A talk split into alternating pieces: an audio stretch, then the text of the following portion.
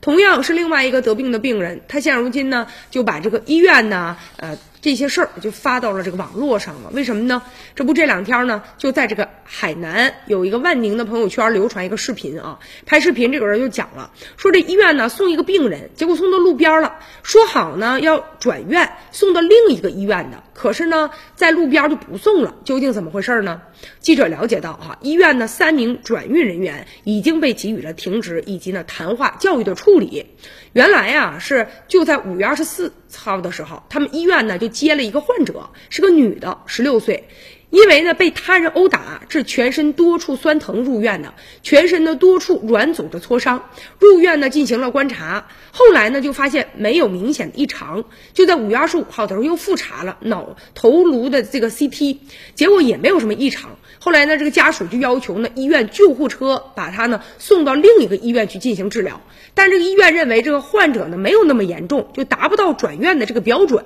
又不同意说自己去，所以多次就患者家。属啊和医院之间来回沟通无效，后来呢家属强硬的要求医院，你必须啊要把人送过去。所以呢这个医院急诊科他后来呢就派了这么一个车嘛，就要求呢把这个病人呢就送到另一个医院。但是呢结果呢就送到另一家医院大门口的公路边上了，就叮嘱他说你啊那意思就是自己走过去吧，离着也不远啊，公路边上和那个另外一家医院急诊科相距也就是二十多米。但是患者家属表示就不理解了，所以说下车之后啊，就把这个视频拍下来之后就放网上了。